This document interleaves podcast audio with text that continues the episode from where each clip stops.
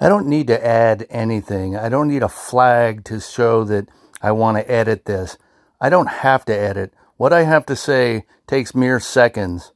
I'm just going to say anybody that supports Biden and the Democrats is a racist. I'm tired of you people wandering the earth saying that the American flag is racist. The only thing racist here is the Southern Democrats that started the Civil War and lost a million of their own people in the Southern states because they wanted to keep their goddamn slaves. In the interim, when they came out of that mess, they so many people had been killed that they had to breed among their own, meaning mom is brother and family is basically inbred.